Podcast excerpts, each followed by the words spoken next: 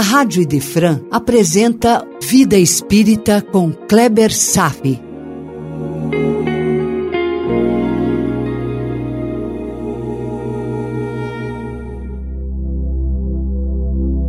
Nosso Lar, capítulo 12, Umbral, parte 2. Começamos os nossos estudos sobre as três ordens de espíritos e suas subclasses, tendo iniciado com a décima classe, os espíritos impuros, propensos ao mal.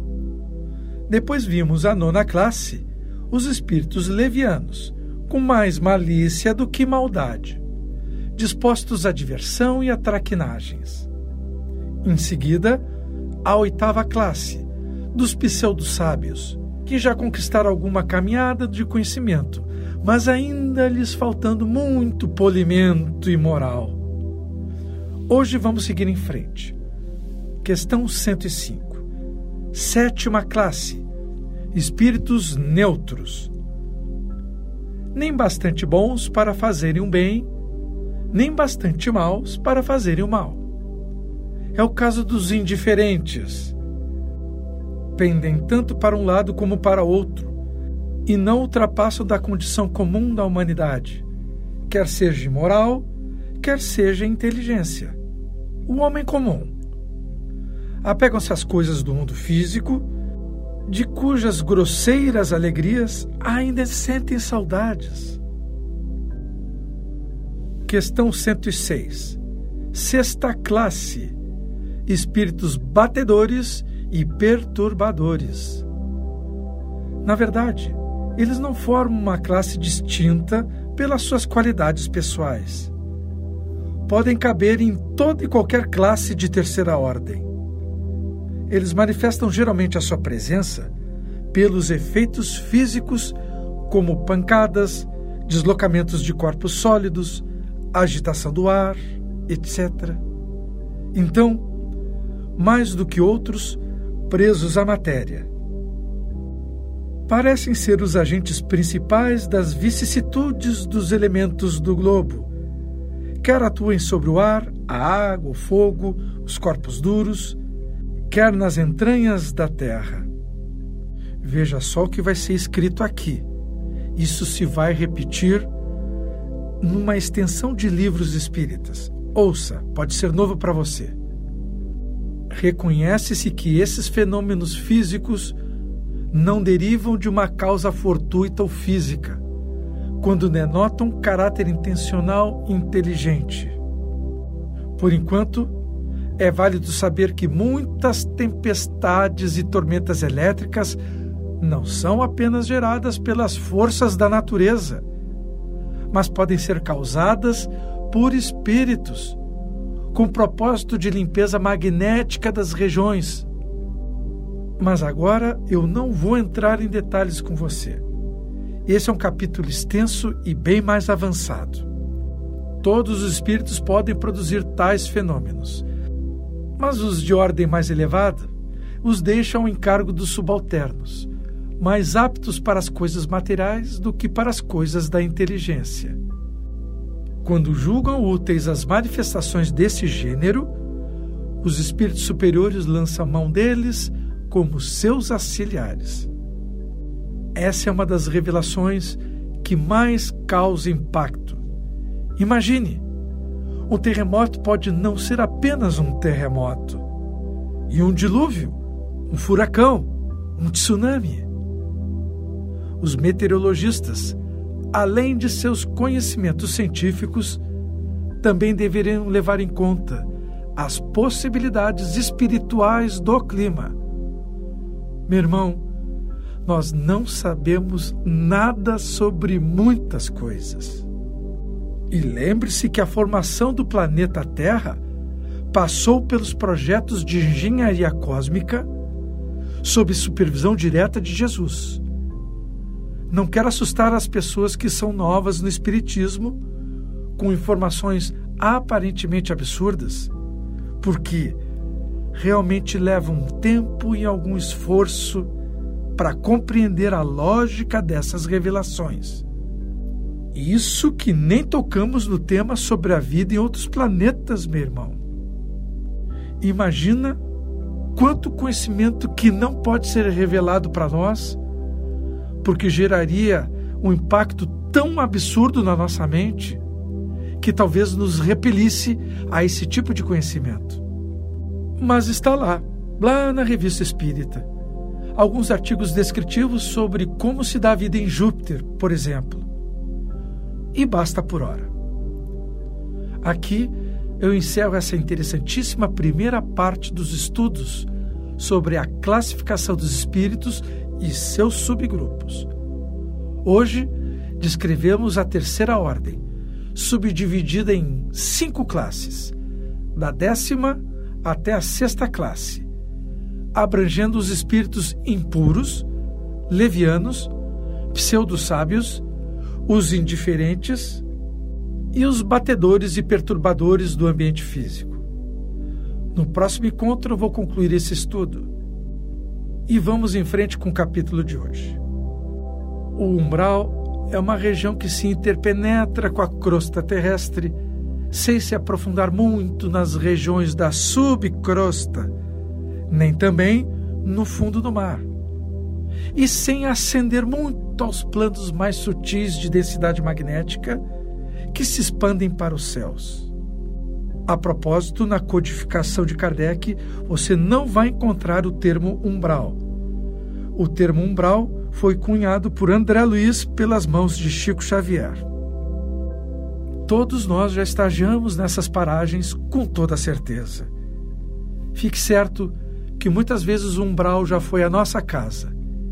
E olhe só, estagiamos por pura insistência em repetir os mesmos erros do passado incontáveis e incontáveis vezes. E é bem provável que para a maioria das pessoas vai continuar sendo uma passagem obrigatória pelo caminho de sua transformação. O coração da maioria da humanidade ainda persiste em se localizar nas sombras, meu irmão. Nós somos da terceira ordem. Para se libertar dessa região, vai ser preciso se libertar do umbral que construímos dentro do coração, por não observar as leis de Deus, porque por ignorância das suas leis, ainda acreditamos que nada vai acontecer conosco. Que se eu pagar o dízimo por algum lugar do céu, eu vou estar garantido. A ignorância não é uma bênção, como dizem alguns. A ignorância é uma ilusão ainda não temos a noção real das nossas responsabilidades com Deus. Mesmo que acreditando em Deus, ainda não o consideramos o centro de nossas vidas. Que pena! Quando perguntaram a Jesus se pudesse escolher apenas uma lei a ser seguido durante a vida inteira, Jesus não demorou um átimo de tempo para responder o seguinte: amar a Deus sobre todas as coisas. Vá ver no livro dos Espíritos. Qual é a primeira pergunta de Allan Kardec? Qual é o primeiro capítulo abordado no livro dos Espíritos? Mediunidade? Vida após a morte? Não. O primeiro capítulo, Deus. Portanto, o primeiro trabalho a ser desenvolvido por todos para sairmos dos atoleiros umbralinos é começar colocando Deus no centro de nossas vidas. Mas não é uma posição à custa de palavras vazias e de fraquíssimas convicções, meu irmão.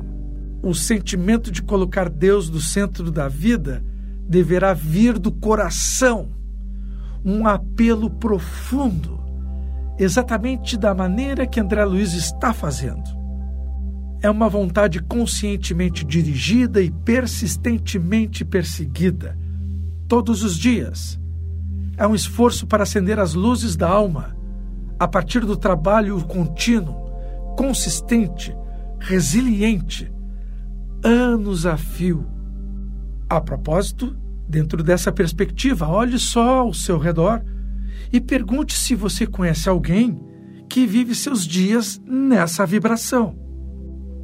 Repetir os mesmos erros é desperdiçar grandes oportunidades de ouro concedidas e levar uma vida vazia de amor e dignidade. É lamentável.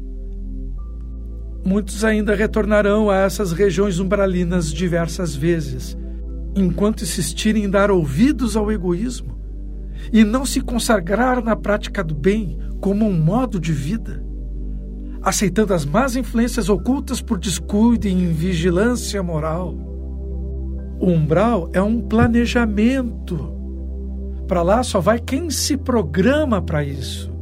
Portanto, entenda: umbral só vai quem quer. Questão de livre-arbítrio, meu irmão. Livre-arbítrio. É interessante essa observação. Umbral é uma programação que operamos em nós todos os dias, enquanto vivemos, pelos comportamentos indignos e pelo padrão do que pensamos. Ninguém nos força ao erro se não quisermos. Nos localizamos onde colocamos o coração. Deus não te sequestra para cá ou para lá. Tanto que Lísias afirma, abre aspas, o dever cumprido é uma porta que atravessamos no infinito. Portanto, aproveite a vida e faça bem a sua parte, cumpra os seus deveres e abra as portas. É aquele conselho de Emmanuel lá no prefácio do livro: menos discurso e mais ação. Interessante como a frase de Lísias aproveite a vida. Pode soar de forma bem diferente de como ela é usualmente reconhecida. O aproveite a vida aos olhos dos espíritos tem um significado bem diferente do aproveite a vida aos olhos dos encarnados. Se você captou a diferença, sinta-se feliz, porque dentro do seu coração já está acordando o entendimento sobre o sentido espiritual da nossa existência. Uma luz já está se acendendo. Ainda bem. Outro aspecto relevante nas palavras de Lísias, abre aspas. O umbral funciona como região destinada ao esgotamento de resíduos mentais, fecha aspas. Em outras palavras, é o purgatório bem conhecido de nossa herança católica um lugar para drenar as doenças espirituais em forma de dor e sofrimento. De novo aqui, sofrimentos conquistados por escolha pessoal. Veja bem, as pessoas ganham dois presentes de Deus: o trabalho e a vida. E ao invés de aproveitar a chance para dar um salto quântico na elevação dos seus padrões de pensamentos, muitos e muitos ainda persistem em se atolar dos erros, eclipsando oportunidades e ainda por cima acrescentando mais débitos. Ah, não! Então, o umbral vai estar lá para fazer a sua higiene vibratória. Lá que se concentra uma significativa parcela de espíritos que não tem direcionamento para uma vida superior. E a outra parcela que persiste do mal e não tem intenção para se levar? Bom, vão se localizar mais abaixo da crosta terrestre, em regiões abismais. Pode-se falar maravilhosamente acerca da vida, argumentar com brilho sobre a fé, ensinar os valores da crença, comer o pão da consolação, exaltar a paz recolher as flores do bem, aproveitar os frutos da generosidade alheia, conquistar a coroa efêmera do louvor fácil. Tudo isso, em verdade, meu irmão, pode fazer o espírito que se demora indefinidamente em certos ângulos da estrada. Todavia, avançar sem luz é impossível. Fazer a caridade é fazer a luz. É bom conhecer as coisas, fortalecer a asa da sabedoria, mas é na ação, no fortalecimento da asa do amor, que encontramos o caminho para nossa própria paz e felicidade. Por hoje era isso. Desejo paz a todos e até breve.